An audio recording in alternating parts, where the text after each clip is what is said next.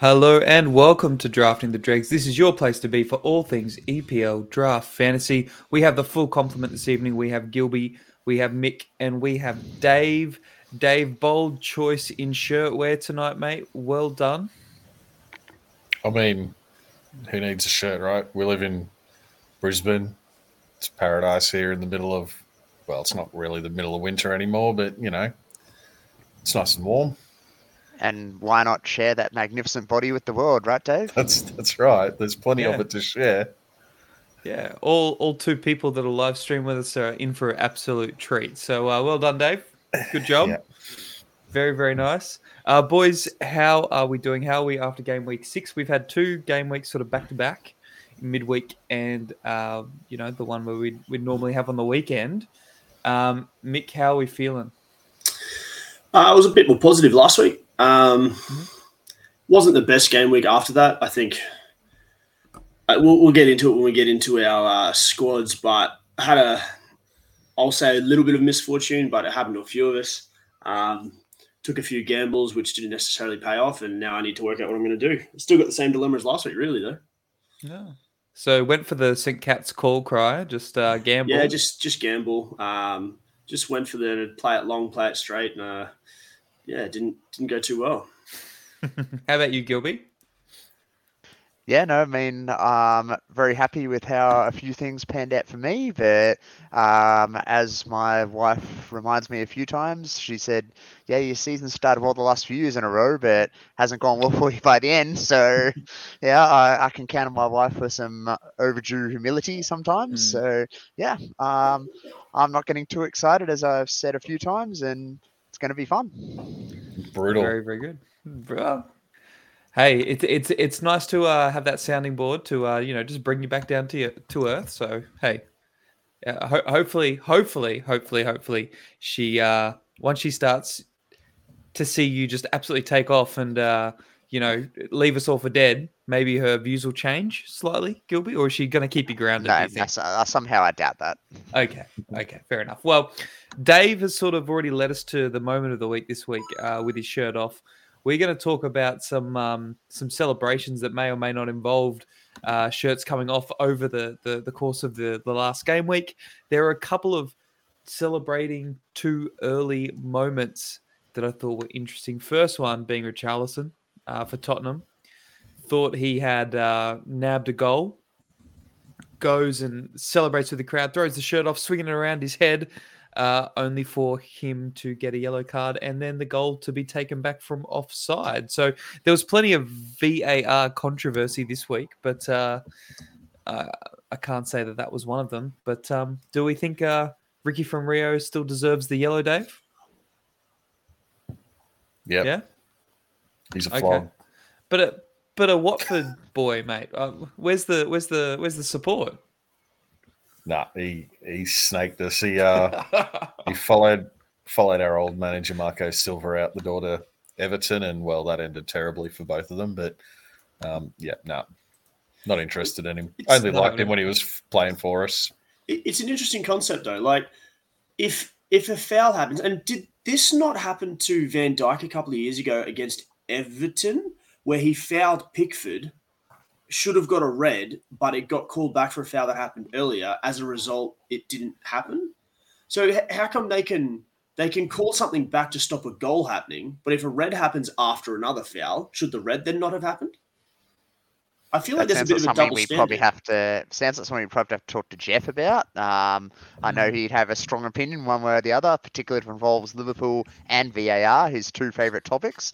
Um, so, yeah, I mean, I know Jeff's out there, so maybe you can contribute to the podcast either live or for the comment. But for those who don't know, uh, Jeff's one of the main men of our league, been for a long time. We played with him before. He's also a referee, and I think he got named referee of the month here in Brisbane as well. So well done to Jeff there. It's mm, been a absolutely. passion of his for a long time, but yeah, I mean, I, if he's got an opinion, I'll be more than willing to hear it. That would be an interesting one. I, my take on it is, like, you all know that if you take your shit off, you get a yellow card. So irrespective of whether it's happened. So here's mine for Dave. Like, Yeah, oh, thank you. No, some, someone needed to give him a yellow card. But yeah, ir- irrespective of like the play before, if it should have happened or not, he's still taking his shirt off. So I don't yeah, know. Yeah, I, I don't know what, you know, the official stance is, but I mean, yeah, how far do you go? Um, managers get cards and they're not even on the field of play. So yeah, I don't know where it starts and where it stops. Yeah. Well, I just think it's really nice that, like, you know, uh, uh, a week before he's getting absolutely ridiculed and smashed for doing little uh, keepy-ups in the field of play. And uh, then he's he's copped a yellow for taking his shirt off with a disallowed goal. I think that sort of sums up just how uh, how Ricky's going at the moment. So uh, that, that was a good one to see. The other one was at the uh, Merseyside Derby with uh, Conor Coady, who seemingly had scored the winning goal uh, for Everton, only for it to be taken off him for offside. But he's absolutely going for it with the crowd. Um, loving the moment, you know, cue wild applause and rapture for the Everton faithful. And uh, that one gets called back as well. So, you know, there's lots of opinions about V A R, but, you know, it, it, it sort of sucks that people can't do the old celebration anymore. But uh, I think um, there's a bit of conspiracy going around that uh, Conor Coady, uh, I believe he was a bit of a, a Liverpool boy back in the day, like loved Liverpool. Dave's nodding, very played, good. Played with them. Played with them, there you go. Yep. So the fact that he's now um, scoring uh, for Everton, you know, obviously great feeling, win, but then uh, it doesn't actually get on the scoreboard and Liverpool still get a point. So is that a win-win for Conor Coady, do we think? oh, I think like in that moment, uh, you would just be thinking, yeah, I've scored and it's awesome. Uh, maybe later on when he's sitting down with a beer, he might say, yeah, cool. Like some of us might be tempted to. Um, but I think in that moment, particularly as a defender, if you've got the opportunity to score, you're taking that. Like it doesn't matter if it's your best friend on the goal line. Like I know, I think each one of us would take that opportunity to score. Yeah. His quote was, uh, and he's, uh, sorry, Dave. Oh no, you go, you go. I thought, I, I was just going to say his quote was, what was his quote? Yeah. After? Listen, uh, it's hard to take. Uh, when I've put it in, I've had a little look at the linesman and his flag was down. So I thought that it might have been, uh, but been it, and we might have been away. But the feeling was incredible. The score at Goodison Park was amazing. I'll be honest with you. It might sound a bit daft because the goal isn't ruled out, but it was an incredible feeling. So obviously he enjoyed it. Um, maybe just a, a little bit too prematurely, unfortunately, which is a bit of a shame. So uh, well, yeah, I'm not going to make the obvious joke. So I mean, no, please. I mean, isn't here to hear it. Like, yeah, I mean, it kind of loses its impact without Dave being shirtless. Yeah, yeah. So, I know. I just mentioned. I'm sorry. I've been a bit quiet because I've been looking for it. Uh, it was in the Merseyside derby, the, the year in twenty twenty when Van Dijk actually did his A C L. So Jordan Pickford made a lunging challenge on Van Dijk, which was then not ruled as a red card because Van Dijk was actually offside.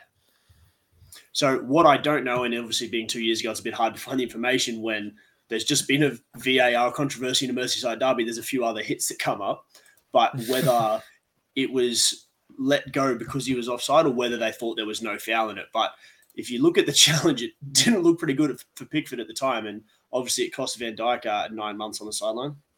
Yeah. Well, boys, that sort of leads me to think, um, were there any celebrations uh, that we've been a part of that are notable? Um, either we've been a part of or seen. I know, Mick, you mentioned one in the A-League before, which is always a, a beauty. But, but uh, Gilby, Dave, uh, any that you recall being a part of? Have you whipped your shirt off at any point, Dave? Well, there... Actually, I feel like you did do that, didn't you? No, there's been no, one. Uh, there's been one very oh, famous one. Yes. Um, no. Where speaking of Jeff, uh, Jeff scored. I, I still maintain. I think nearly, if it's not, it would be in the top three comfortably. I think nearly the best goal ever scored by a Saint Cat's player. I don't think Isaac or Mick were playing for us at this point. It was pretty early in their Saint Cat's life. We were playing at Kenmore. And Jeff has cracked a volley from a good twenty metres into the top corner. And a mate of his that he hadn't seen for a long time, never seen his play, has actually come over to watch the match. So he's sitting off to the sideline over in the corner. So, I mean, as you would, as if you're a centre-back that scores a volley into the top corner from twenty metres, the shirt has immediately come off and is being whipped around his head as Jeff runs as fast as I've seen him run. Like doing a half lap of the field, the oohing. I don't think Jeff would have cared if he got sent off. Like that kind of goal, you dine out your whole life on. So I think that would probably be my pick of the greatest celebration I've ever seen for some Cats player. Would have been icing on the cake if uh, some Cats were already down like four nil or something as well. Like that'd just be. I think we may have lost the match. I, I don't remember that. I don't, that's that's not the important part of no, the memory. No, the, no. Yeah. Dave, did you how did how did you celebrate your goal, Dave? You had, no, you, I usually you, you celebrate my goals because you, I usually I did, just head down because it was the wrong net.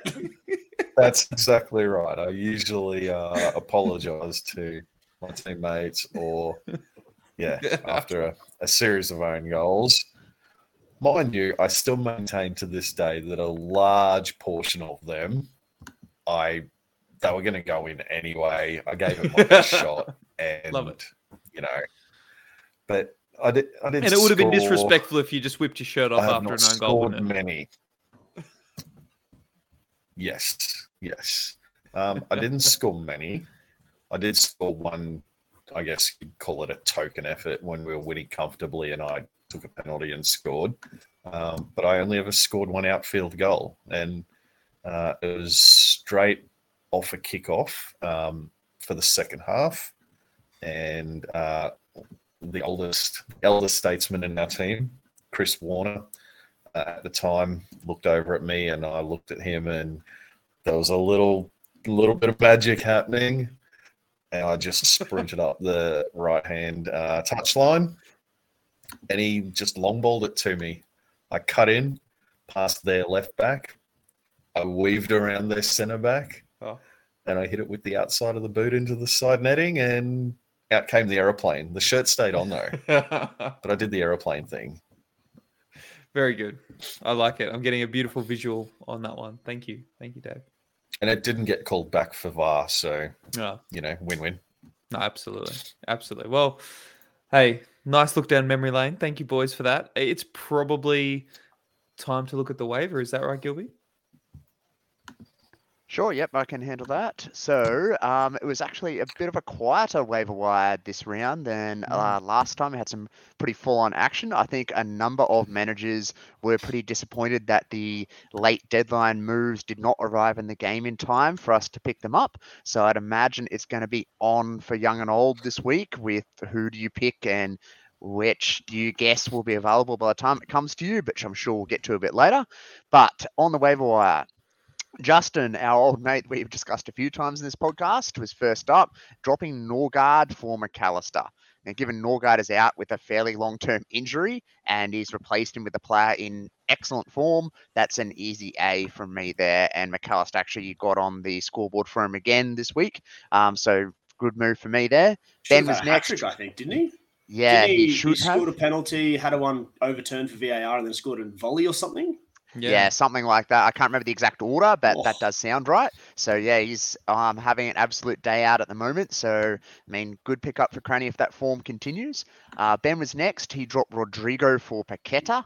Uh, Rodrigo has been in great form, but unfortunately has picked up a pretty bad injury, out for a month. Um, and I know Dave was particularly annoyed about this one because Paqueta was his pick this week. So, I think that may have been a painful one, but for me, I mean, an injured player upgrade into who looks like a very good, solid box-to-box midfielder, has the odd yellow and red card in him from everything I've seen. And in report on having a look at some of these statistics, the scoring and assist record isn't super flash, but it's pretty good. So, I mean, he may be all right. Um, but yeah, I mean, injured player for a guaranteed mm. starter. It's an A from me. So, um, Dave, maybe a trade yep. there in the works? Well, I, I've, I've got some inside tried. knowledge. Yeah. I've already tried. I, I was uh, already talking tried. to Ben about it. The uh, I said, I asked Ben, I was like, so who did you end up taking? This is at eight fifteen, so trades went through at eight o'clock. And he said, I said, oh, you got you got Paqueta. Ben responded, yeah, Dave wants him. I said, wow, has he messaged you already? He's like, yes, eight fourteen. It took fourteen minutes to post transfers for it to go through.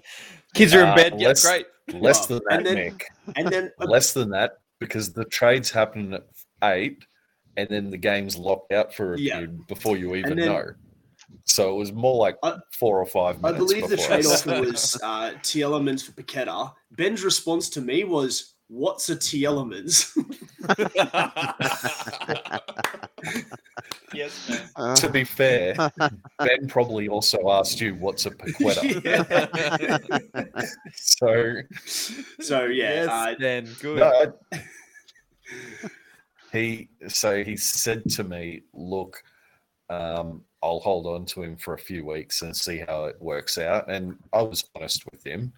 I'm like, you know, Tielemans isn't moving, so he'll be a regular starter yeah. for Leicester, regular minutes and a little bit of attacking returns. And I said Paqueta, as far as I'm concerned, is going to be a high variance player. And like Gilby said, with potential card issues, but I was looking for a high variance player.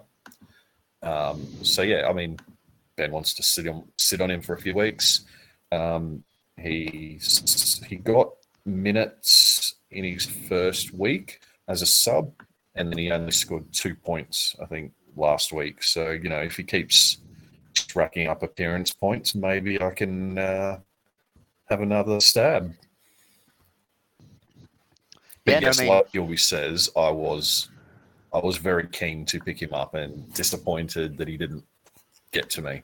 Was there any worry about having Paqueta and Scamacca to West Ham attacking outlets? Not. I know I personally love a bit more diversity in my team.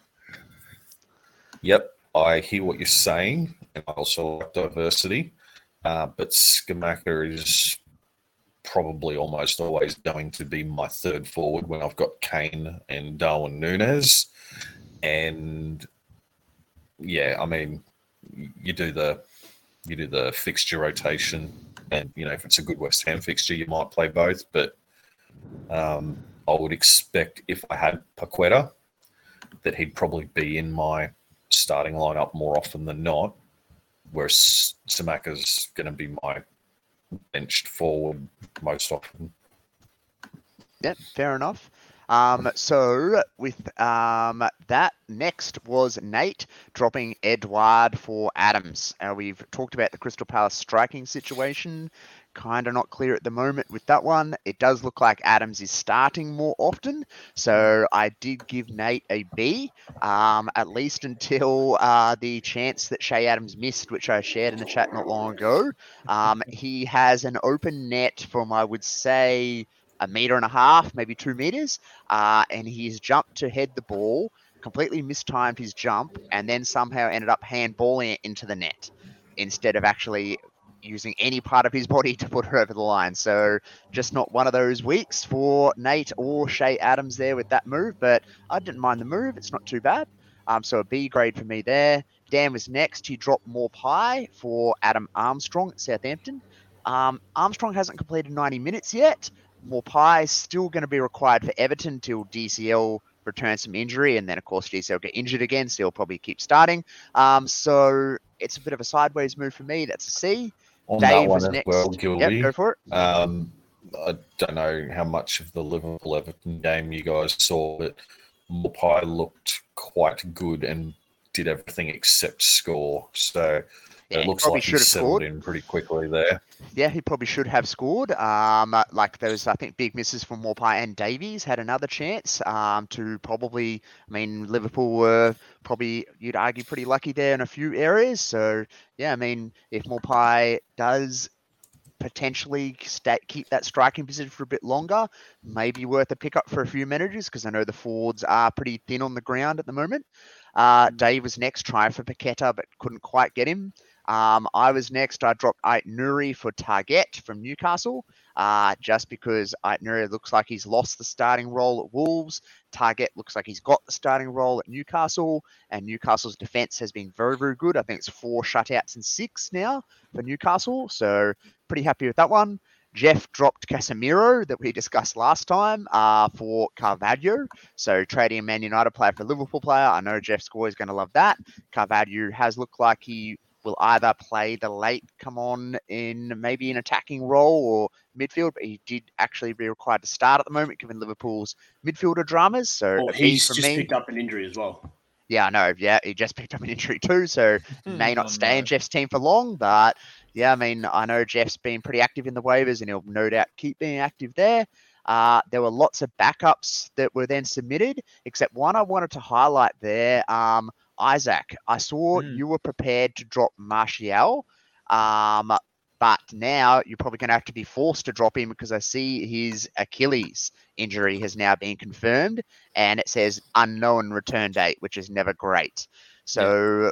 What are you looking there? Are you prepared to drop Martial? You're not going to carry him like I did last season with D C L? Look, sometimes it's better to learn a lesson from somebody else than have to go through it yourself. So, uh, no, but in all seriousness, um, yeah, that uh, I'm pretty much done with Martial at this point in time because as well as um, the fact that he's injured, obviously Antony coming in and Rashford playing in the centre, I sort of think that might be Martial done for a little bit, given Rashford's in form, and you got to think Ronaldo's going to come off the bench. So yeah, I'm I'm I'm done with that experiment. I got four points from him, happy days, but that's about it. Yep. And then there's only one free agent move, um, unless somebody's picked up any trades that I've missed. Um, I don't think there were any this time. No. So for last free agent move was Justin dropping Castagne for Kilman, trading a Leicester defender for a Wolves one. So Wolves have not looked likely to score, um, but defensively looked okay. Leicester have been, I, ca- I can't remember the words that were used, but there have been all sorts of negative words used about them in the last few rounds. Um, I think the one, my favourite one I read, it was somewhere between a dumpster fire and a, uh, what was the other word, and a trash bin of controversy and recriminations and something else. I can't remember what it's described. So there's big drama at Leicester. Uh, Rodgers has basically came out and trashed the board for not giving him more money. Um, so whether or not he lasts much longer, if Leicester do... I got to say, though, on, he did it in a very placid sort of way. Like, he wasn't he fiery yeah. at all. He's just like, yeah. like this is this is the situation. The money wasn't yeah. there. We yeah. we haven't and been able said, to bring in new players. Yeah. Like, he wasn't standing there going, and that board member's done a terrible... Oh, yeah, yeah, oh yeah. no, but that... Like, is it's it, very odd. Is it yeah. any different to what Scott Parker said, though? Yeah, I'd probably say a little bit because his main theme was this is not the Leicester of a couple of seasons ago uh, where they were able to compete for European places and they had a pretty deep squad. Uh, this time they've sold players and haven't been able to bring anyone in, uh, which I think is was his main point. And as Isaac said, he's tried to do it in a more respectful way. Um, I think Bournemouth's thing was... I think he's sort of coming from a much lower base than Rodgers. So I think the trigger point for firing him is probably much lower than it would be for Rodgers. Um, but yeah, I mean, I'm keen to see what you guys think. But the last thing for Justin, I gave him a B grade there because it does look like Leicester's defense is going to not be solid anytime mm. soon. So that's Leicester's, the end of the waivers there for me. Leicester's defense is like, was the problem last year. And the fact that even, even with Fofana, before he left, them not trying to get in anyone didn't make any sense. Like, you don't have to spend a whole lot of money to try and get somebody who um, well, is is quality. Like you, like you could have picked up Tarkowski on a free. Yeah, well, even you know? then, like, um, I think one of the things they've always done well is replace their players. Like when we gave them eighty million for Maguire, uh, they turned that eighty million in, bought Siyunku, Um, who was pretty solid, at least his first couple of seasons. I know he hasn't been great this last few months, really, of last season and mm. now, so they don't look like they're going to trust him. But I thought they were always pretty good at picking up new players and like and making them look good and improving them. So, I mean, maybe the financial troubles are greater than we thought, and maybe there's some more there to be thought of. But I saw some nuts statistic during the week that the Premier League broke their record for finance, like um, money spent in this transfer window. It was one point nine billion total, uh, and the next highest was what the net spend was La Liga with like fifty million. So yeah, it's nuts at the moment uh, with the amount of money spent, and yeah. Leicester are going to be in trouble if they're not prepared to spend some money, really. It's the way the league's going. I think about eight hundred million of that one billion was probably Nottingham Forest, wasn't it? At least. Yeah, well, I mean, I think it's us, uh, Chelsea and Forest, uh, probably the two, three biggest, I would, I would hazard a guess. I heard that Forest put in a call for you, Dave, to see if you wanted to uh, jump over. They couldn't guarantee me any uh, playing time. They couldn't guarantee oh, me playing right. time. Squad's yeah. too big, and they were You're you know, too shit. I was likely to be rotated. Yeah, well, there's that too. Yeah, and also the fact they never contacted me oh, at all in right. the first place. Oh, it's a shame. There is also that. Right. Okay, you need a better uh, yes, manager. So here- I did manage to find it while you were busy discussing man things with Dave there. Um, so uh, Premier League clubs have spent uh, two point two five billion euros or one point nine four billion pounds, which is more than La Liga, Serie A, Bundesliga and Liga combined. So, yeah, one point three five billion for the Premier Leagues. La Liga and is... And the Q C S A. And La Liga is fifty-two point four four net spend. So that's your net spend. So one point three five billion compared to fifty-two point four million. So our and that the main reason that the, for the La Liga's spend was Barcelona's lever-driven splurge. So without Barcelona, it would be much greater difference. Well, there we go. Well, luckily that doesn't have a big influence on uh, what we do in our draft league. Um, otherwise, you know, I think who who'd be most likely to try and buy our draft league? Out of, out of the managers in it, who do you reckon? Nathan. Yeah, I'm going Nathan. And in, in fairness, before last year, I would have said Nathan. I don't think he feels the need to buy it now. No. So I don't no. think he would anymore. So I'm just having a look. I'm sure he sent me a message for, I think, offering a hundred bucks for Haaland. To be fair, he yeah, he likes to do that, doesn't he? Yeah, I'm pretty sure that was very recent. Hundred bucks for Haaland after his few last few weeks uh, exploits. I almost would have counted that with two hundred because let's face it, if you win a jersey, you get a jersey with two hundred. Hey, it's a good you may point as well. I like that. I like that. That makes sense. That makes sense. Very you, good. You well, win more than a jersey though, Mick. Not that I'd know, but it's you know, yeah. There, there's, there's also a little the bit of pride, pride and the bragging rights yeah, that come with it, and how much is that really worth? Far more. Than there's a great. Bucks.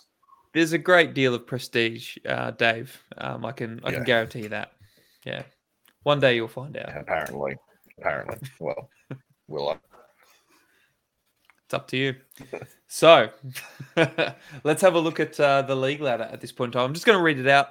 We will go through because we've had a couple of game weeks. We will go through each manager, um, and we'll try and pick out a few things for sort of each round, um, or at least look at you know the the. the main round, maybe where we the, the manager did well. But uh, in ninth place, still, we've got Craney, made a little bit of ground up, which we'll talk about with one hundred eighty-one points. Ben is in eighth with two hundred eleven. Um, closely followed, or closely um, just behind Mick on two hundred thirteen points. Uh, we've got Nathan, two hundred twenty-seven. Dan, two hundred forty-seven. Nicely mid-table there.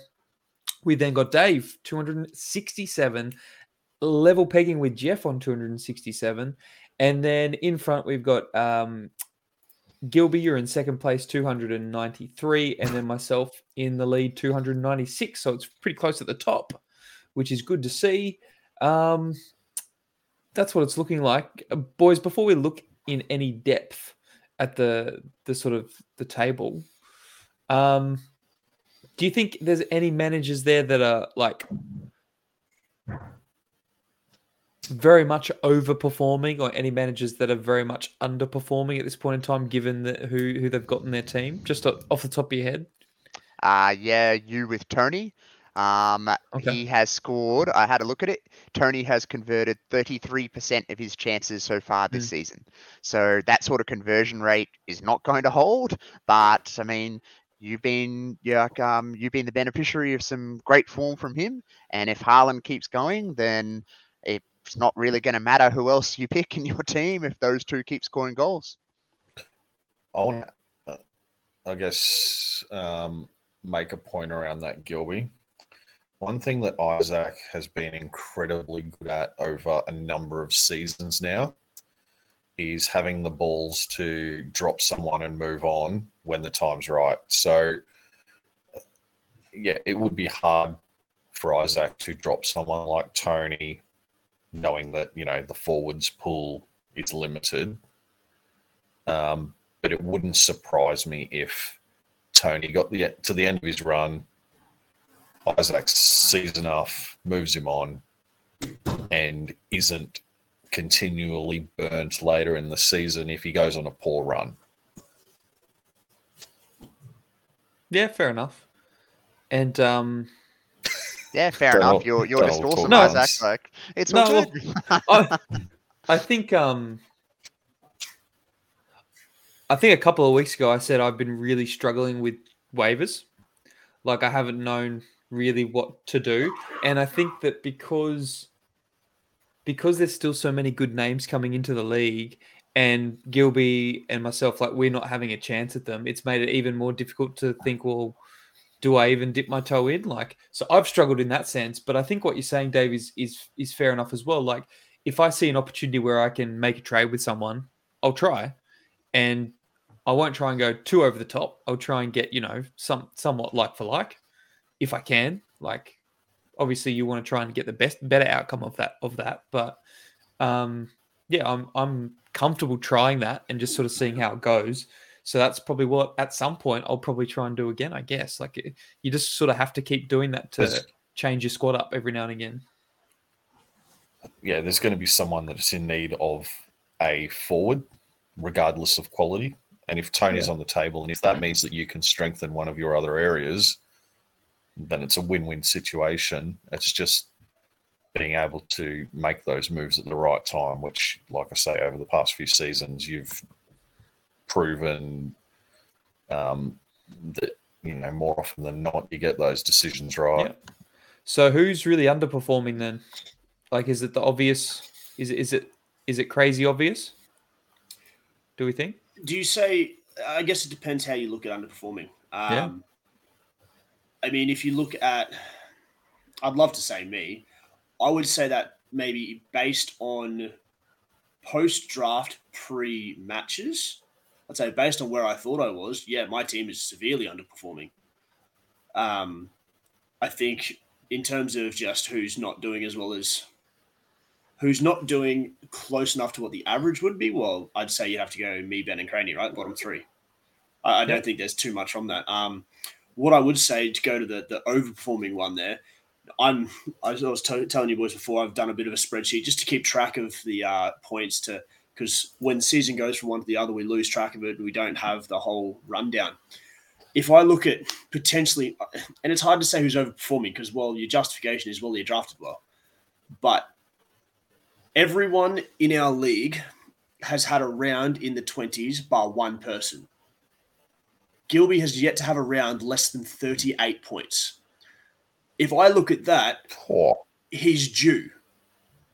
Like, and like I said, suggest. statistics suggest he's due. In saying that, his highest is sixty-four.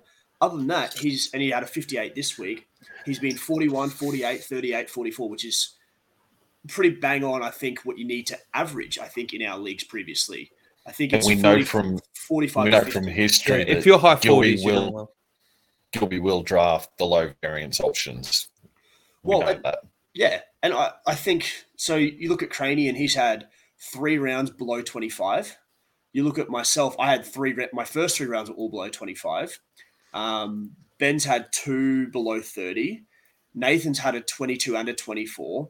Dan's had a twenty-four this week. Other than that, thirty-nine was his lowest, so he's been pretty good. Um, Jeff had a twenty-six this week. Isaac had a twenty-five in week two. Dave had a twenty in week five. So everyone else has seemed to have that, has had that really bad round, which without wanting to say you're due, Gilby, I feel like it is coming. And I, I feel like you know that because um, I think thirty-eight is too good a worst round. It may not necessarily be a twenty-two or a nineteen or a no, sixteen. Uh, I know. I tell you what it yeah. will happen, Mick. If we're going by past history, as David said, I'm going to have six of those in a row between thirty-two and thirty-eight. So, yeah, man, the late season collapse is coming. Well, um, thanks for reminding me of that. And like I said, I think if I'm going to do poorly, I'd prefer to do poorly at the start where I get the benefit of waivers and hopefully strengthen my team, which I don't think is necessarily happening um, much, but anyway. Yeah, I, I have thought of that concept, yes. So, w- one reason, I, I think Gilby is best placed out of anybody, because of that whole low variance idea. Like I, I've, I've done, I always like to look at first round picks and I like to see how they're going and, and if they're over underperforming for a team. And like with Gilby, his first round pick, which was De Bruyne, I want to say, he's only got twelve percent of your total points. So that means you're getting really good points from a large portion of your squad, which is really, really good. And that's what you want, right? Uh, Mick, you've only eleven percent of yours has come from your first round pick, which was Alexander Arnold, I want to say. Yeah, T A A. I know where I know where this is going, Isaac. Where's this going?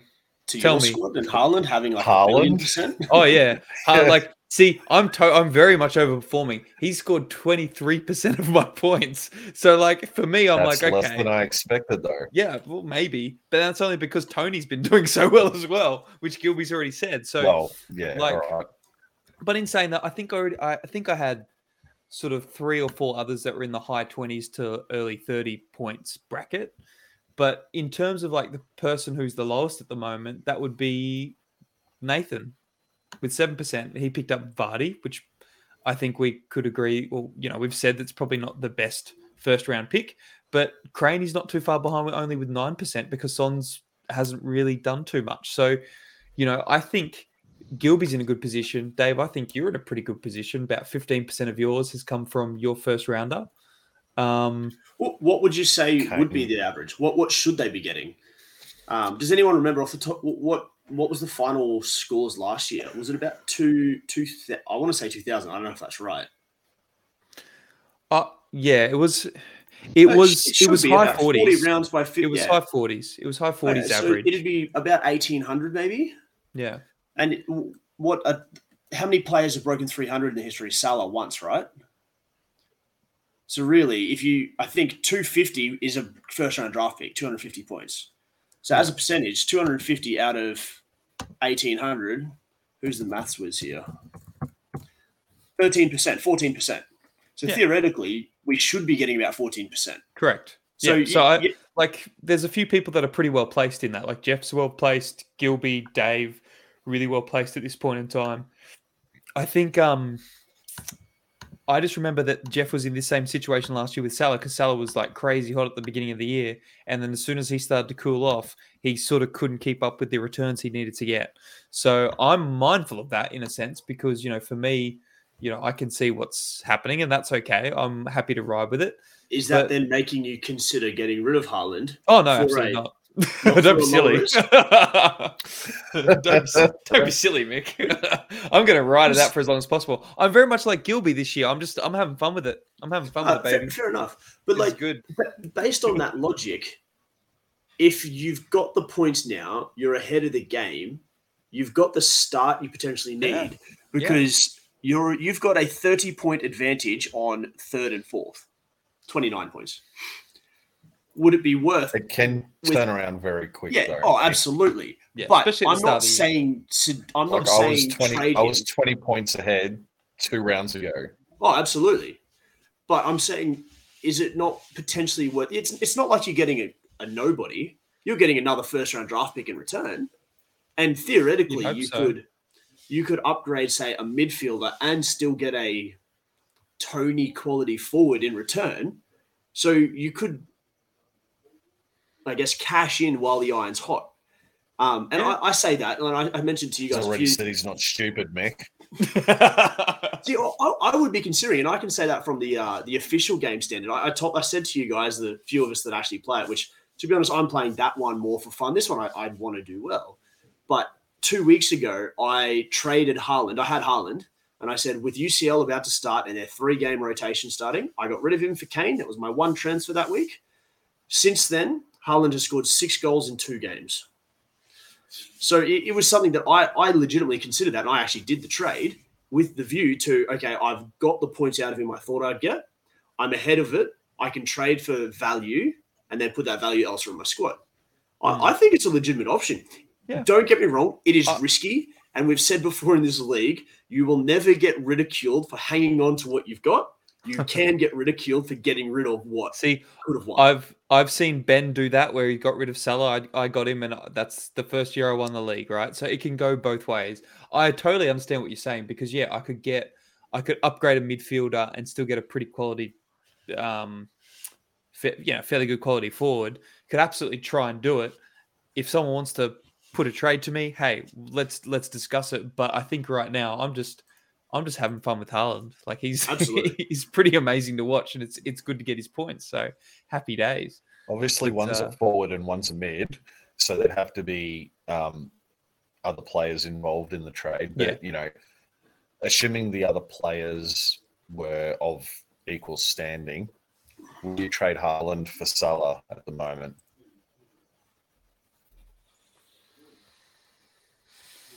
Haaland for Salah.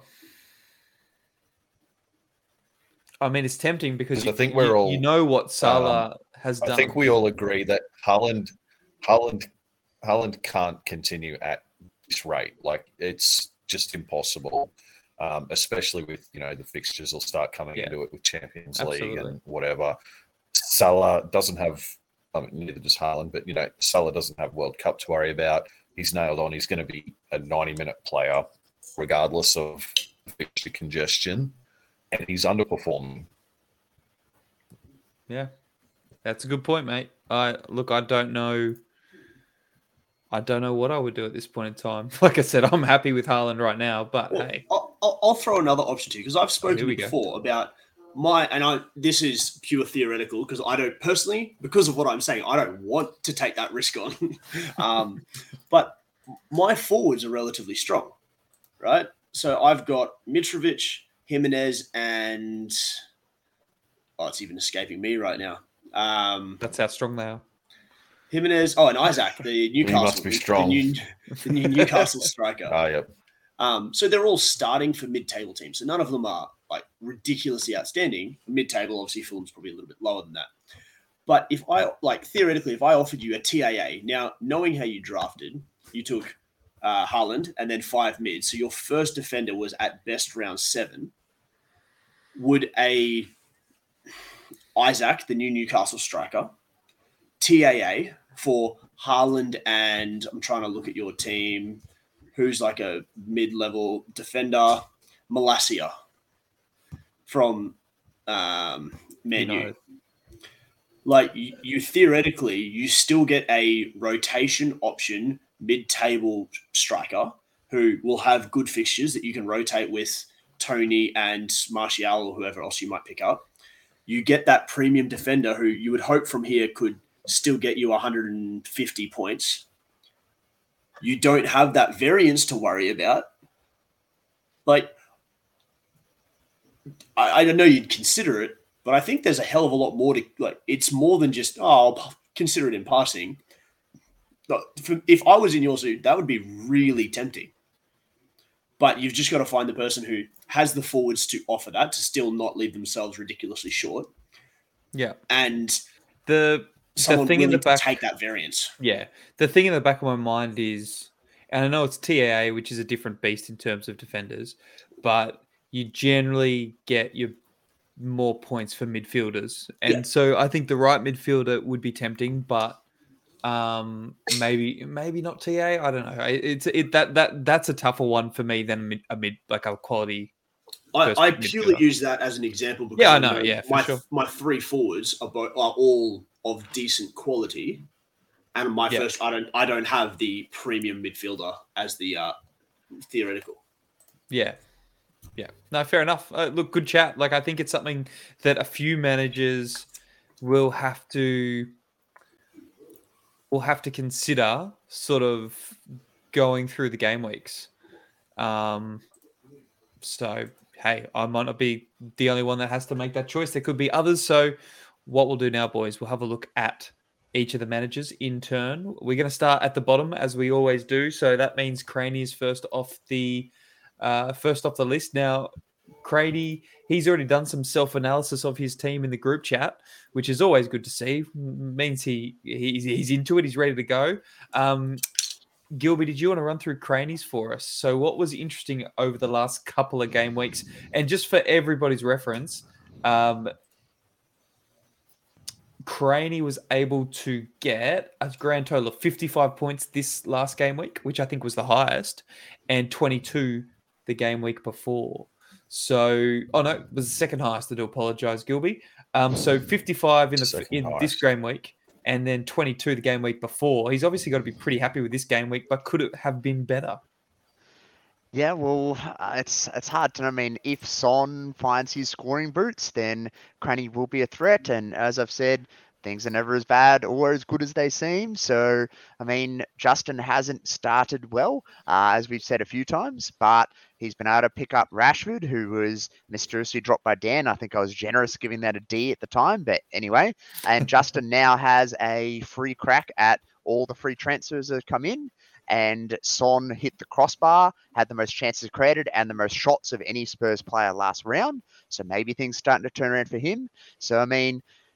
yeah, twenty-two point round last time. But, yeah, I mean, as Craney was very proud to point out, he had a fifty-five point round and he left, what's that, seven as thirteen, twenty, twenty-six points on his bench.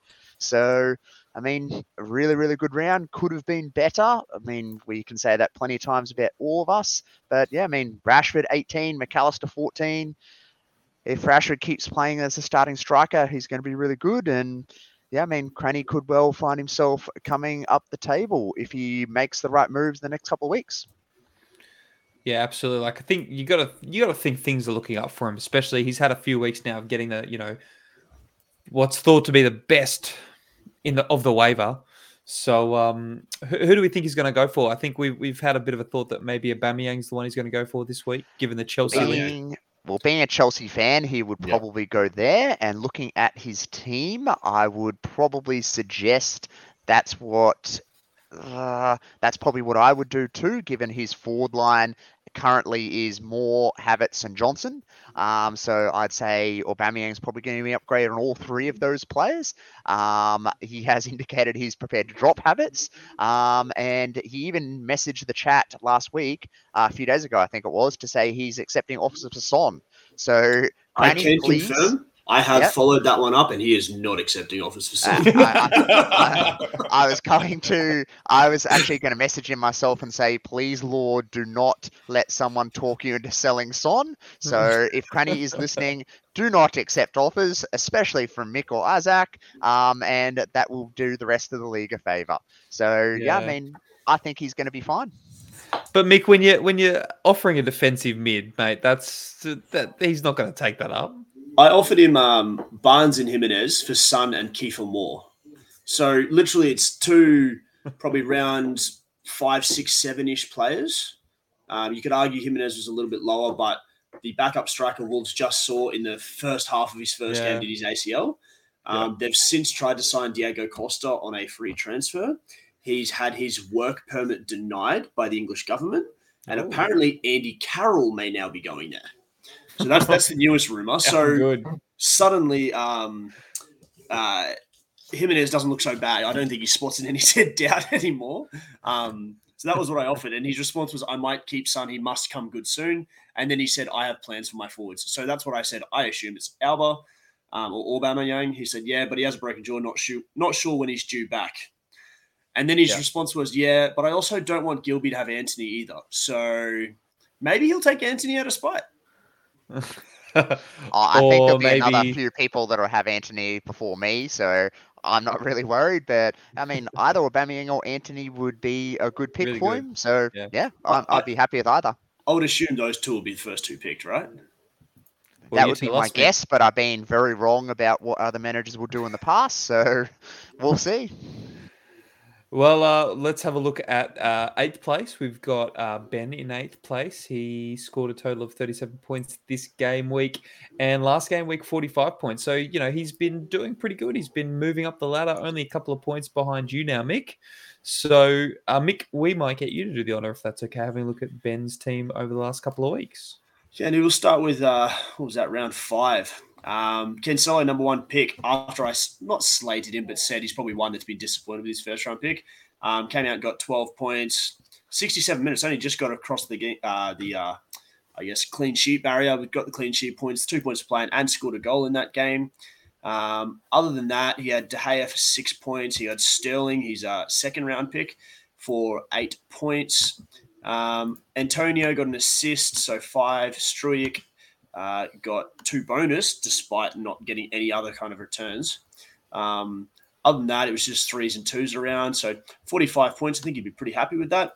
Um, and that's also with Rodrigo getting about thirty minutes and dislocating his shoulder, which he just picked up that week.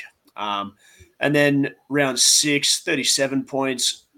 Thiago Silva with an uh, assist and three bonus for eight. Um, and Blamo for Brentford had a goal and two bonus for eight. Antonio with a goal but a yellow card to come back to five. Um, Eriksson for four points and Elliot for three. So, and then other than that, twos and ones across the board. Um, and Struijk, unfortunately, with a zero up there as well. So I guess, fortunately for Ben, no wasted points on the bench. Um, he he's done okay, I think, in free agency. Um, Paqueta and Elliot. So I spoke to him about Elliot. I said, look, even if he's a one or two week thing with their injury crisis, he's a guy you could pick up. Liverpool had decent fixtures at the time, could come off. Um, got him five points in two rounds, so not not the greatest returns. Hopefully for his sake, he keeps coming up. But the interesting one for me with Ben's team, what do you do with Grealish? Mm. Yeah, do, is he worth keeping? Last year he he played solid minutes, but yeah. never really produced much. Um, I said I said to Ben when he drafted him, I said, "Oh, that's a good pickup. He's going to do well this year with Haaland, but he just hasn't been preferred." I think Bernardo's come in and starting to like play so that position, or Foden switching over to that side. Um, yeah, I, I've, I've, I was going to ask that question. I, I was totally wrong with my assessment at the beginning of the year. So I, I would probably be shipping him out, to be fair. It, is he one that you could just drop, or like, do you just put him back into free agency, or do you test the water for other people? And I mean, if you look at the, the rest of his midfielders, Sterling, Paqueta, Elliot and Eriksson, I mean, that I, I would say right now, they're all in front of him in terms of Grealish would be his fifth mid, mm. but you've got his forwards, Antonio and Embuemo. They're probably, I would consider them probably both what should be secondary strikers in your fantasy team. I don't think either of them should be your number one striker. Um, Awaniyi, who I traded to him, is a third, a third string at best, if that. I don't even know if he's necessarily in the top twenty-seven forwards in the game. So he needs to improve his forwards. He needs to at least, I, I think, needs to at least have three guys on that second pick mark so he can rotate through who he has. And then in his back line, he's got Walker-Peters, Struijk for Leeds, um, Davies, who didn't play this last round.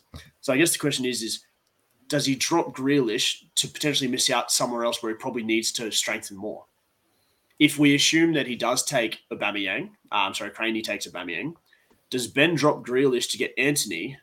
Or does he use first pick to maybe pick up uh, Fofana, who's gone to Chelsea? I realise diversification is not going to happen because he's got Thiago Silva.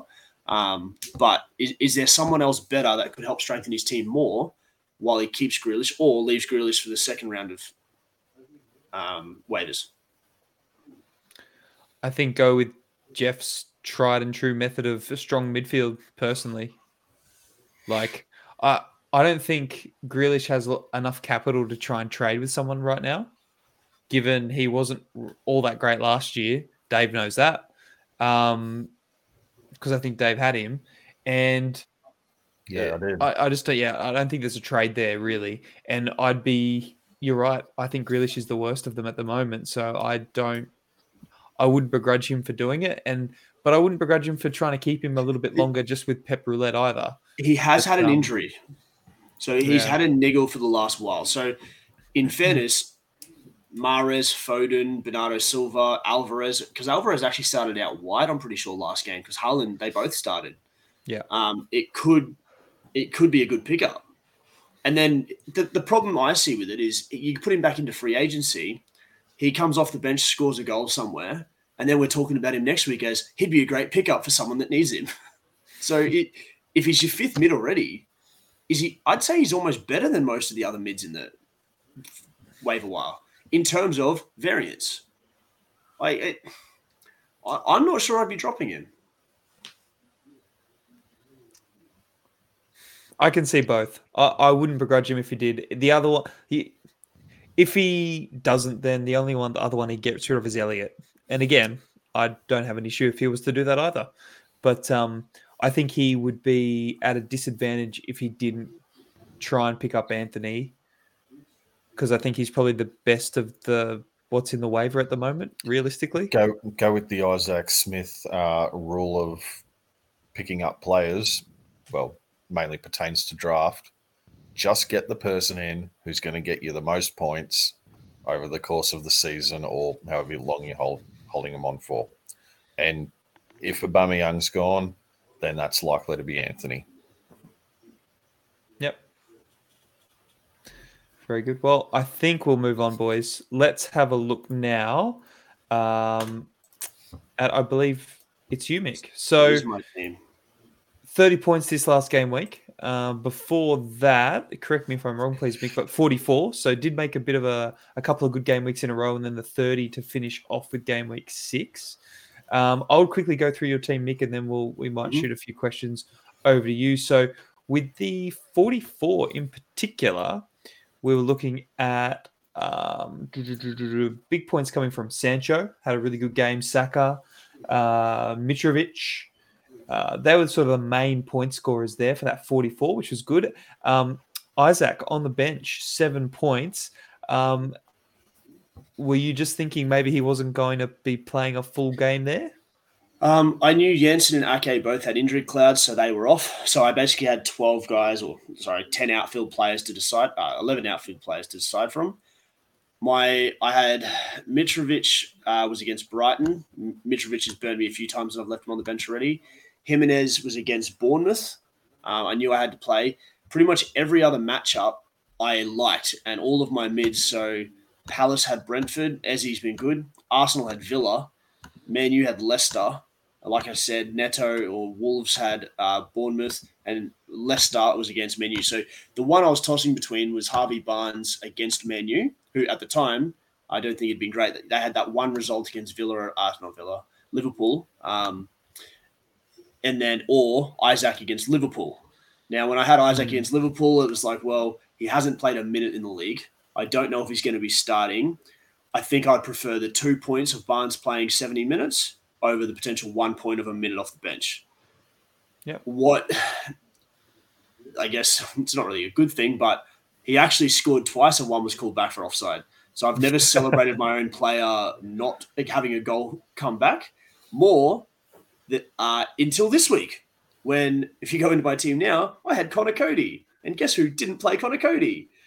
So when his goal got called back, I celebrated because I didn't play him. It meant my clean sheet for T A A stayed intact, and I was great until T A A got subbed off after fifty-eight minutes and got no clean sheet. So yeah. In retrospect, I wish he had scored so no one else got the clean sheet bonus. Well, I've got that one up on the screen now. So thirty points this game week. Allison obviously got the clean sheet, and uh, Saka got you seven points as well um, with, uh, I want to say, an assist. Does that uh, sound yeah. about right? Yeah. Uh, uh, no, goal, a, goal. a goal, sorry. A goal, sorry. A goal and so, a yellow card and a and bonus. A yellow card. How good. So, um, you know, there wasn't much to write home about there. And like you say, uh, Conor Coady and Mitrovic left on the bench for uh, six and five points. So it could have been a little bit better that particular game week. Um, so a bit disappointed there, I would imagine, Mick. But how how, how are you feeling about your team still? Still uh, fairly comfortable? We spoke about it last week about what I was going to do with Aké and Jansen. Um, I played the odds. They both didn't play. Worked out relatively well for me last week. This week, I knew Aké was likely to come back in some capacity. Um, I knew Pep's tendency to want a left foot, right foot combination at centre-back. I thought the only way he can do that is with Aké at the moment. Um, I don't know much about Akanji, the new guy, but I figured he'll either play or he'll get zero minutes. I don't think he's likely to come off the bench. I was wrong.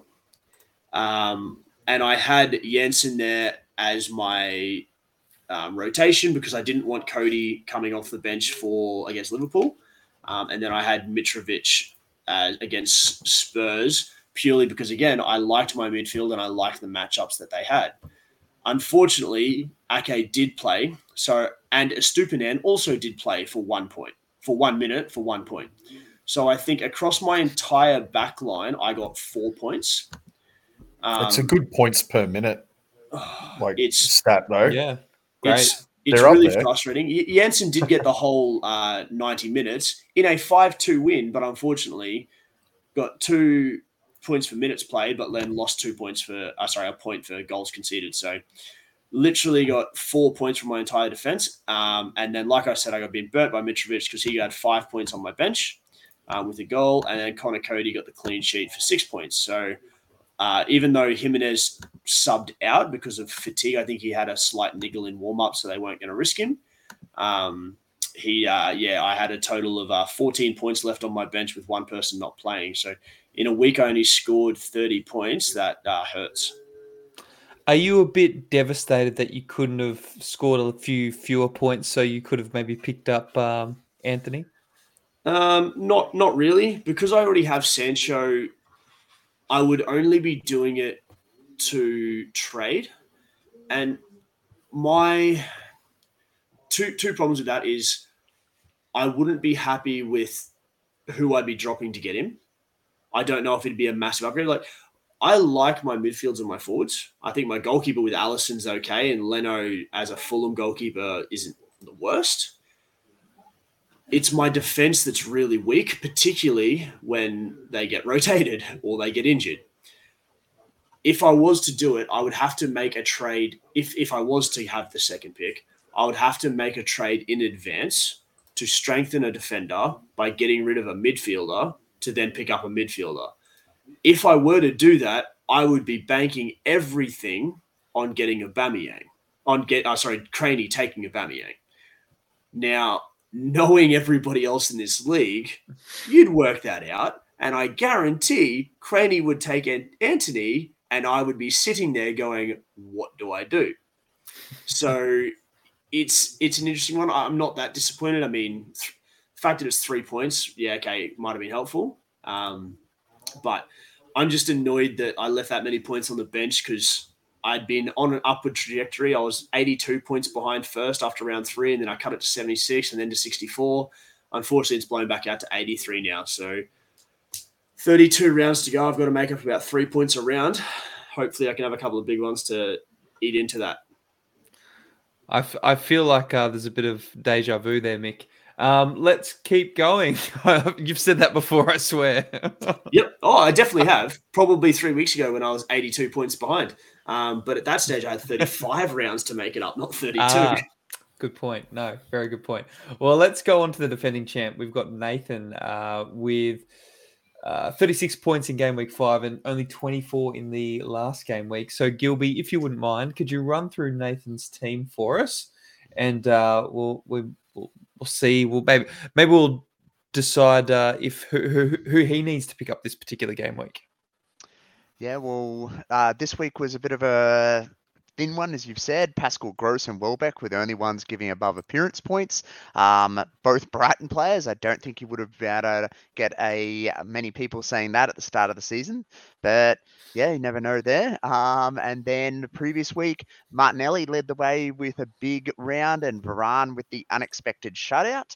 Um, so yeah, I mean, the main thing is Nate just hasn't had any goals. That's the main thing, really, when we look at it. Um, and if you don't get goals, you at least need shutouts and or assists or both. And he hasn't had many of that. So, yeah, I mean, it's been a bit of a thin couple of rounds for him. And, yeah. I mean, like Vardy has not been good. Um, so, I mean, as you said, if your first round draft pick isn't on, you need some support elsewhere. And Nate hasn't had that. So, yeah, I mean, I'm he- very hesitant to write Nate off, but um, it's going to require some of his uh, team to hit some form and soon. No one wants to slag off Nathan or say anything bad about him. Um, it was about this time last year that that happened. Anyone keen at all? We okay? No, yeah, okay. No, big big the, fan. The, the biggest fan. thing I would like to point out, and he'll get a chuckle out of this, he is currently sixty-nine behind the leader. Yeah, he is. Okay, so let's let's move on. So uh, it's now time to talk about Dan. So Dan's been sort of mid-table for a, a fairly good chunk of time now, which I'm sure he'll be somewhat happy about. Um, be interested to see sort of how his game week sort of develops from here. Now, game week five, forty points, pretty good. Um, the last game week, not so good with twenty-four points. So Dave, would you kindly do the honors? Are you happy to go through his team and sort of pick out the yep. best and the worst? Yeah, so game week five, you got forty. Um, so Saar with six points, Diaz with six points, Walker with six points. So pretty solid in defence there. Um, Andreas with six and Mahrez four in the midfield. Uh, and then up top, um, Jesus with six and Ricky from Rio, fourteen minutes and a yellow card for a grand total of zero. So uh, he couldn't have done much else. He did have Bournemouth's Kelly on the bench for six points, but who's uh, playing Kelly? Let's be real. Yeah, who, who's playing Kelly when you've got the likes of uh, Saliba and Cucurella, who both um, played the ninety minutes and got a yellow card for one each. Uh, so, yeah, I can't really fault him for leaving Kelly in that um, third sub position. And, yeah, a pretty interesting round.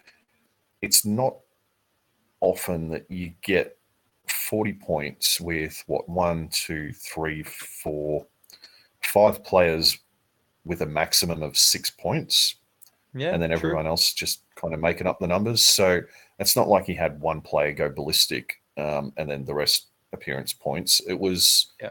quite a nice even spread, which I guess maybe goes back to what you were talking about before, Isaac, about making sure you've got multiple contributors. So yeah, I think he's going to be pretty happy with that um, forty. More recently, uh, the game week six with twenty-four points. Saar again with six. Uh, but there's not much else to write home about other than Ricky from Rio with five. So an assist and a bonus, but then a yellow card as well. And keep the shirt probably, on, Ricky. Probably going to be getting pretty close to Um, suspension on cards if he keeps things going like that. um, yeah, I mean, Saliba with zero because of conceded goals and a yellow card. But I think uh, we all agree that Saliba's been really good. Yeah. Um, Cucurella, one point there. I'm still not certain what Chelsea's defence is going to really look like week in, week out. Um, is he going to be, I guess, as nailed on as you could hope? I don't know. Um, Walker's picked up a little bit of a knock, so does he stay there, especially when he's already got Diaz? And we always talk about diversifying. Um, but, yeah, I think I think the guts of Dan's squad's reasonable, but you could probably make a few tweaks here or there. Very, very nice. Well, it's time to talk about Dave. Now, Dave, a couple of weeks ago, we were riding high.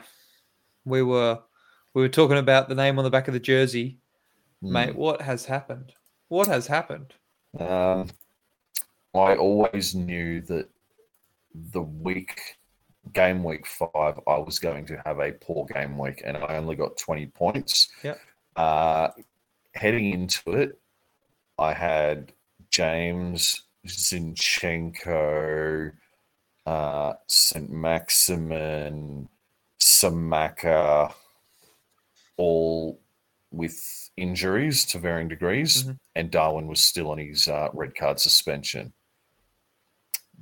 But most of, well, at the time, all of those players, I was happy to ride out a non-playing week, cop it on the chin, because I'm not going to drop the likes of James knowing that I'm not going to get him back if he ends up in the free agency. Uh, I was somewhat saved by the fact that even though it was only one point, Perisic played, and I was actually also expecting him to get uh, rotated out um, and not play for Sessegnon. Uh, I do have... I mean, most of those players are all back now. Yeah. Um, Cresswell could very well be on the chopping block, so if anyone wants him, let me know. uh, and, yeah, then we go to game week six, and it was a little better. Um, Botman with six was really the only thing I had in all of my defence. Um, Tielemans with an assist. Ben, if you're listening. Uh, and Kane with the goal and three bonus. So, yeah, a much better round. Again, my bench was uh, maxed out with injured players, but mm-hmm. they're all on their way back. Um, we said it earlier, we're all going to have write-off rounds. Hopefully I've had mine and it's behind me. Yeah, fair enough. You're obviously happy with your Kane and uh, Darwin at the top. Would you consider getting rid of one and talking about what we were doing before and strengthening a different area, or is that not on your horizon right now? Uh, not at the moment. Obviously, haven't seen enough of Darwin because he was an idiot and got himself suspended for so much of this uh, early part of the season. Kane's been ticking along. Um, yeah, okay. You know, in hindsight, I probably should have picked up Haaland instead of Kane in the draft. Um, but I'm still happy with him. But on draft night, when I picked up Samaga, I knew it would take him a few weeks to bed in. And at some point, I'm going to have three very strong forwards that will allow me. I feel like Dave's gone. Um, allow Dave to be awesome instead, I think is what he was going to say. Yeah, something something like that. Does that sound right, yep. right Gilby? Yeah, no, I mean, I'm pretty certain Dave was um, maybe, I mean, like, I don't know, where are we podcasting this YouTube? Maybe yeah. he's been suspended for having his shirt off. Like, I heard yeah. there was a, like, yeah, so maybe terms of service, we might have to update that. Yeah, no, fair enough. We'll, we'll, we'll look into that for next week uh, if we do want to keep that same trajectory of Dave without his shirt. But uh, what we'll do now, we will continue on going up the league ladder. So Jeff, equal points with Dave. Um, he was on twenty-six points. Hey, Dave, how you doing, buddy? Um, it's one of those nights. The uh, technology just isn't playing along, but I am We're playing ball back for I don't know how long. That's okay. Um, well, we were just going to talk about Jeff now because we were a bit tired talking about you, if that's okay. Yeah, um, understood. So Jeff with uh, twenty-six points this last game week and fifty-one in game week five. So pretty good haul there. Um, I'll quickly go through Jeff's. Um, so he was able to put uh, with Edison six on the board, White with eight, um, Salah with ten, Firmino with nine, Zaha with seven, Foden with four. Uh, didn't have much to write home about on the bench, so he's he's done pretty well picking his best team there and getting fifty-one points in game week five. And then obviously coming back a little bit in game week six. So not too much to write home about there, with realistically only Trippier with eight points getting any good returns. So uh, he's going to be pretty disappointed with this last game week. Um, didn't have anything really on the bench. I think the best thing for him now is that Diego Jota got some minutes. Bamford got some minutes. Um, he's he he must be pretty happy with that. They're two heavy hitters who are going to help him out with his team. So... you got to say that, you know, Jeff's strategy of getting those heavy hitters, um, you know, he's still going to get him the points he needs, and he's going to be up there as we continue on through the through the game week. So, um, anything to add with anyone with his team, guys? Are we uh, we see this from Jeff? He, he does a pretty good job of putting his squad together, so he's he, he's going to be there or thereabouts. All right, so getting to second place is, I believe, we've got Gilby. So, um, look, we've already spoken about the fact that, Gilby, you've got, you know, not a lot of variance so far in your game week numbers. So forty-eight in game week five, oh, sorry, forty-four in game week five and fifty-eight in game week six. Pretty good numbers. Um, Gilby, do you want to take us through it? Should I give you the yeah, honor? No. Yeah, no, it's been pretty good, really, for me. Uh, Pope is now the highest-scoring goalkeeper in the league, um, and uh, Chilwell actually even though he was on the bench, uh, came on for a goal and an assist, so got a bit lucky there. Um, Trossard, good form continues. So, I mean, De Bruyne keeps ticking along. Really, really happy there. And then the previous week, uh, really, really happy to pick up Dalot, another uh, Dan dropping. Um, so, really, really happy with that one. And, yeah, I mean, I'm happy to hold Alvarez and Stones. Really good with that. So, yeah, I mean, I'm really, really happy. Um, hoping Ronaldo gets a start sooner rather than later. And, yeah, uh, other than that, I'm really happy. Um, we'll see how it goes. So um, is the moral of the story that whoever Dan drops, we should be picking up? Well, when is that, it's is that where this goes? Players, well, I mean, we've talked about short-term reactions, and I thought that was a very short-term reaction. And, yeah, I mean, I've been lucky enough to be one of the beneficiaries, and I believe uh, who had Rashford? I think it was Justin has Rashford. So, I mean, we've been lucky enough to be the beneficiaries there. I mean, I say that now, but... I mean, knowing me, I'll probably hold Dalot while Manchester United proceeds to get smashed in the next few weeks, and then we'll all be saying that I'm crap again. So who knows? But for now, I've been the beneficiary. Um, I'm still sticking by that he was far too quick to drop those players. But, I mean, in the end, we can only judge at the end of the season. Gilby, I'll just say that they were your words, not ours. Um, generally, we'll have a go at you for a few various different things, but we've never said that you're crap. Never, ever, not once. You've just thought it. But it doesn't count because it's not in the podcast, so, you know. I'm pretty certain Dave said worse than that about, about me before, so we'll go with that. Yeah, but anything's fair game when we talk about D C L, so, you know, that's fair enough, right? Is, is Ronaldo the new D C L? Oh. Like, he's playing. Oh. He's playing. But... how long are you going to persist? Honestly, like, seriously? even even being um even knowing that he, if his bench role does continue, um I am more than happy to rate him ahead of everyone else in the forward pile at the moment, assuming I don't get Aubameyang or something coming up in the waiver wire, which I won't. I'm happy to rank him ahead of anyone there, uh, particularly given Martial's injured now as well. Um, and I thought when he has come on, he has actually looked good. He has looked like he's prepared to put in more effort pressing as well.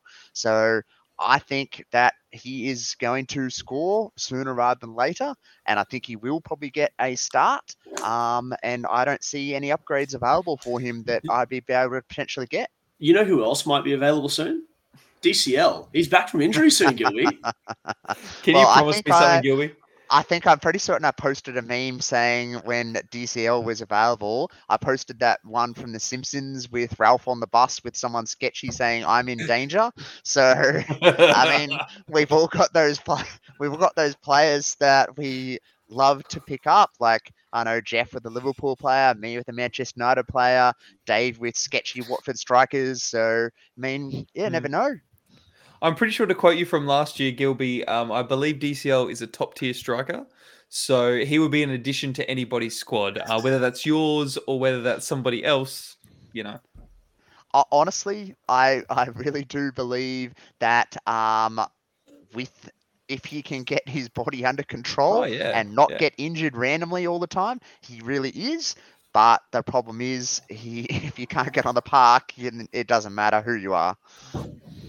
Very, very well, true. Talking about not getting on the park, Gilby, Ronaldo's played every game. He's played a grand total of two hundred seven minutes at an average of thirty-four and a half minutes a game for a grand total of seven points.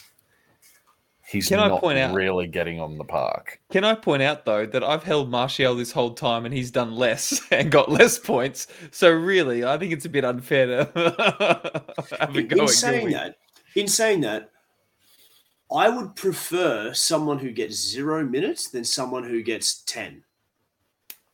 Because generally your alternate is a two-point Nottingham Forest striker, which is better than a one-point Ronaldo. I'm I'm just I'm going to hold Ronaldo unless I see a clear upgrade for him, which is not available. So Ronaldo staying in my team. And that is that. Very, very good. Well, let's jump into the last one. So that would be my team. Um, so Game week five, forty-seven points, and then the last game week, forty-nine points. So pretty consistent over the last two game weeks. Um, but as we'll see, it's obviously because I've got some players who are scoring some big, big points, which has helped me out a great deal. So um, this is my game week five. So I've got Haaland with seventeen points. You know, not too much else to write home about. Um, Um, Malacia with five, we've got Bernardo with six, Aronson with five, got an assist, and Lloris with five. That was where most of the points came from. Dunk got a grand total of negative one, which I was extremely happy with. And luckily, I didn't put Nico Williams on because he got negative one as well. Um, so, you know, forty-seven points, was pretty happy with that in that game week. It was a um, sort of a lower scoring game week, that one in game week five, a midweek fixture. And then forty-nine, this particular game week, I was pretty happy with that also. But again, you can see, like, I've got a couple of players who've scored, who've gone big, with Tony with seventeen, Haaland with nine, Fernandez with seven, Nico Williams with four, and that's sort of really about it. So I'm still waiting for um, Jared Bowen to decide he wants to start to uh, assist and score goals. Um, it would be nice if he started that soon. That would be great. Um, Kulusevski is going to be rotated probably a little bit now, but I still really like him as a player. Um, Aronson, yeah, a lot of energy. I have to wait and see how he goes long-term as well. Um, and Bernardo's been playing really, really well, and I've really benefited from Bernardo um, coming in and playing a little bit more regularly. So I think Martial's definitely on the chopping block. He will be gone this week, hopefully, if, if I can actually pick up somebody, a striker for him. Um, but otherwise, I'm not sure if there'll be too many others happen, but we'll just have to sort of wait and see as we go through. So um, that's sort of the roundup on my team there. Uh, boys, anything to add around that? Are we all pretty happy? Um, we've spoken about that variance. There is high variance in my team at the moment. I, I'm looking forward to one week where all of my midfielders just score. That'd be that'd be really, really interesting to see what happens then. I'd be, yeah, really, really happy. I'm not looking forward to that week at all. Oh, okay. Sorry. My apologies. Well, I mean, though. you don't even you don't even really need that, given the amount of routes you have to call at the moment with a number of players in form. So, I mean, as always, your team's very good. Um, yeah, you'll be up there and um, at the top come the come the end of the season. And then Haaland and Tony get injured, and that's that. So we'll wait and see, hey? But yeah, well, no, it's, it should be with, good. With the World Cup, there's a month off where any small niggles can hmm. work themselves out. So, and especially a guy like Haaland, who's not going to the World Cup. Yeah. If he does get a bit of a niggle, he's the You'll guy that you can hold, because it's not like there's a two-week, or unlike normal, there's not the heavy fixtures. There will be, but there's a month off before those. So yeah. And it seems with everything that Guardiola said, it...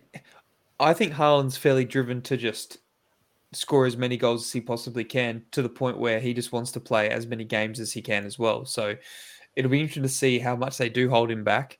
But he's also one of those players that if he doesn't start and he comes on for twenty minutes at the end of the game, like, you, you can score three goals in that time anyway. Oh, absolutely. Yeah, absolutely. So that, that'll Maybe. be really interesting to see. Maybe we need someone like Casemiro to go all Roy Keane on his dad, oh, and just put put Erling Haaland out for a I don't know a career. Oh wow, that seems uh, extreme, doesn't it? I mean, I think that's that looking like the only way that anyone's going to stop him scoring right now. Yeah, it's been pretty incredible watching him. Like the goal he scored on the weekend, like he's like doing a a matrix slow mo in the air and like you know just. deciding to levitate and then get the ball in the back of the net. It was insane. He's making it look easy. Yeah, he really is. He really is. So, um, so boys, I guess it's time to look at next week. Is that about where we're up to? Lovely. Well, next week's games, of course, we're going to have a bit of a chat about the ones we like the look of, and Mick is going to give his uh, sought-after multi. You Which might have is, seen the face there when I've just realised that's one of the things coming up.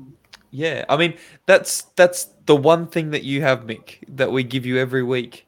Um, uh, yeah. yeah, this is where we are every week. So, you know, that's okay. You, we'll give you a bit of time. I'll read them out really slowly. So we've got Fulham versus Chelsea, uh, Bournemouth versus Brighton, Leicester versus Aston Villa, Liverpool v Wolves, Southampton versus Brentford, Man City versus Spurs, Arsenal versus Everton, uh, West Ham versus Newcastle, uh, Crystal Palace v Man U, and Leeds versus Forest. So I'm going to start with Gilby. Gilby, mate, which game are you looking forward to the most out of these ones, and for what reason? I am going to go with a bit of an unexpected one. I am going to go with Leicester and Villa. Uh, neither it's have... It's not looked... that unexpected. That's where I was going to. uh, there you go. All right. Well, maybe we both like to watch a dumpster fire in action, because neither team have looked particularly good to start the season. And one of their managers may find themselves next in the sack race. I haven't looked up the odds lately, but I'd imagine both of them be pretty high up that race. Brendan um, Rodgers but... is now the favourite to be sacked next, and there yep. are reports that it may be done before the weekend. And in his current contract, there is a ten million dollars payout clause, Ooh. which is being bandied around already. So he then may go to Villa once they get rid of Gerrard too. Yeah, so it's going to be interesting. Um, I think I shared some material before. If anyone wants to look at it, it's all there about uh, research about what happens when teams sack their managers. Uh, short, long story short, you get a short-term bounce, but in the long run, it does no good at all. And the short-term bounce is really a uh, statistical but, fallacy. But, anyway. but unless you're Watford and you do it three times in a season, then you get three short-term bounces, uh, which you know allows you to still get relegated. Which yeah. mathematically would have yeah. happened if they stayed with the original manager, and would have been far cheaper in the long run. But anyway. Uh, I'm, I'm not. It is way too late in the night for us to go into that. But yeah, um, Leicester Villa. It's going to be fun to watch. Whatever happens. Dave, who you got? Uh, I'll take Arsenal. Everton. Um, Everton actually played really, really well against Liverpool. Um, Arsenal have been playing really, really well. Um, still on top of the table, and yeah, I think has potential to be a really exciting game to watch. With, yep. you know, quite a few um, fantasy assets in there, at least on the Arsenal side, worth keeping an eye on. Mm. Um, the, the likes of Gordon um, are still available in our league to pick up if anyone wanted to go there. And, yeah, he looked he looked good against Liverpool as well. Yeah. Um, I'm going to give a shout-out to Bournemouth and Brighton, just because Bournemouth came from behind and got a win, and Brighton have been sensational and are in the top four. So that that could be, you know, I, I'd expect Brighton to win the game, but, you know, that's still could be an interesting one. But I can't go past Man City and Spurs. Like, I know it's obvious, but those two have been playing really good football. Conte is a master when it comes to these types of games where, you know, you've got to put a shift in to beat a really high quality team, and he's the sort of manager that can get his team up to do that. So I think that's going to be a really interesting game tactically, and uh, yeah, it's uh, it, it could there could be a few goals in it as well, just depending how much Spurs feel like they need to or want to attack if they've got to chase a game. So that'll be a really really good one. Um, Mick, is there a game for you there before you go into your multi that looks? Yeah, the game for me, um, West Ham Newcastle. Newcastle, obviously, a lot better than previous years in terms of the quality of players they've got. West Ham not having been at the quality they were last year. So West Ham need to find something to keep pushing for that, I would almost argue, top ten point spot right now, because at the moment they're probably in that eleventh through fourteenth kind of run, um, especially when you look at, well, Man U and Arsenal both look like they're a hell of a lot better than they've previously been. Chelsea, maybe not, but they're still probably that sixth, seventh team. Uh, with Newcastle there, Palace have been really good. Brighton's been really good to start the year. Um, West Ham's probably going to struggle unless they start turning form around. So, and I think that's that's the type of game where they'd need three points to solidify that spot against a team like Newcastle. It's right in and around that. Yep. Um, I'll go straight into the multi, though. But can I just firstly point out, last week's multi, does anyone remember what it was? I'm going to go on a limb and say it's probably... I don't know, but this this my, sounds ominous. It, no, it didn't win. Of course no. not. Don't get, don't get too excited. Nick, Nick would have opened the podcast I, well, if yeah. that had it won. I, I'd be the one with my shirt off, Dave. Um, but last week, it, there was two parts to it. One was Leeds would beat Everton and Sinisterra would score his first goal. Now, Sinisterra well, did score his first goal. Leeds did not win. It was a one-all draw. The other one, the other part to it was Arsenal Villa. I had Arsenal to win. They did. More than two and a half goals in the game. There was. Jesus to score. He did, but I had both teams would not score. So theoretically, I'd said Arsenal, uh, sorry, Villa would not score, but they did. So effectively, out of the six legs, got four of them correct. So uh, th- that's better than it has been. Um, unfortunately, it's still the same result and nothing happened from it. But let's go to this week's. I've I've gone... Thank you for letting us know how betting works.